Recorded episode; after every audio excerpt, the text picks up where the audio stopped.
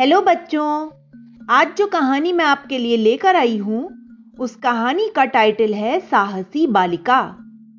कुटीर विद्यालय नगर के मध्य में था।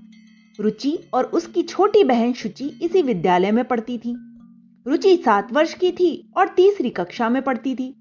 जबकि शुचि तीन वर्ष की थी। उसने कुछ महीने पहले ही विद्यालय में पढ़ने जाना प्रारंभ किया था। एक दिन की बात है। रुचि शुचि की उंगली पकड़कर विद्यालय के फाटक में घुस रही थी। तभी पीछे से एक व्यक्ति आया और बोला रुचि तुम्हारे पिताजी तुम्हें बुला रहे हैं। कहा है पिताजी? रुचि पीछे मुड़ते हुए बोली। उस आदमी ने रुचि की बाह पकड़कर दूसरी ओर खींचते हुए कहा देखो तुम्हारे पिताजी वहाँ खड़े हैं। थोड़ी दूर चलने के बाद वह बोला पिताजी कह रहे थे कि तुम्हारे कुंडल सुनार को देकर बदलवाने हैं। लाओ अपने कुंडल मुझे दे दो। तुम्हारे पिताजी ने ही मुझे भेजा है। नहीं मैं कुंडल नहीं दूँगी। रुचि बोली तो फिर अपने पिताजी को ही दे देना। उन्होंने तुम्हें इसीलिए बुलवाया है। वह अपरिचित बोला अब रुचि का माथा ठनका। उसे लगा कि ज़रूर दाल में कुछ काला है। उसके पिताजी प्रायः कहा करते थे कि ठग बच्चों को बहका कर ले जाते हैं। वे उनके गहने उतार लेते हैं। और बच्चों को बेच देते हैं। रुचि का दिल ज़ोर से धक धक करने लगा। पर दूसरे ही पल उसने सोचा कि मुझे पिताजी की शिक्षा के अनुसार साहस से काम लेना चाहिए। मैं यदि उनके सामने जरा भी घबराऊँगी तो यह मुझ पर हावी हो जाएगा। इस समय वे एक सुनसान गली में थे। जैसे वे एक कुएँ के पास आए तो व्यक्ति आँखें निकालकर बोला, लाओ, अपने कुंडल उतारो। नहीं रुचि ज़ोर से बोली तो मैं तुम्हें उठाकर अभी इस कुएँ में फेंकता हूँ। ऐसा कहकर वह रुचि की ओर बढ़ा। साथ ही उसने झटके से रुचि के कान से कुंडल खींच लिए। खून की धारा बह उठी।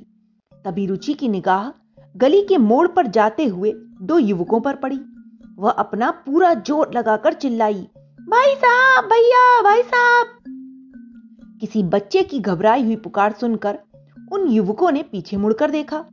वह व्यक्ति भागने लगा, पर रुचि ने तुरंत दौड़कर उसका पैर कसकर पकड़ लिया। तब तक दोनों युवक भी वहाँ आ गए। उन्होंने उस आदमी की गर्दन पकड़ ली। अब उसका भागना मुश्किल हो गया। तब तक वहाँ और भीड़ भी जुटाई थी।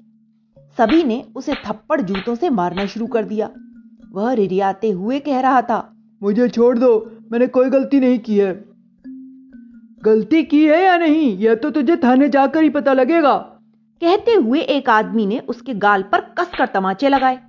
इससे उसके मुँह में रखा हुआ रुचि का कुंडल छिटक कर दूर जा पड़ा। वह रहा मेरा कुंडल! रुचि ज़ोर से चिल्लाई। अब भी कह रहा है कि तेरी कोई गलती नहीं है। हम ही मूर्ख हैं जो बिना बात तेरे पीछे पड़े हैं। कहते हुए एक आदमी ने उसे थाने की ओर धक्का दिया। अब उस व्यक्ति के सामने और कोई उपाय था ही नहीं। भीड़ ने उसे मारते पीटते थाने में ले जाकर ही दम लिया। थानेदार ने भी पूरी बात सुनकर उसकी पिटाई की और हवालात में बंद कर दिया। सभी ने रुचि की, प्रशंसा की।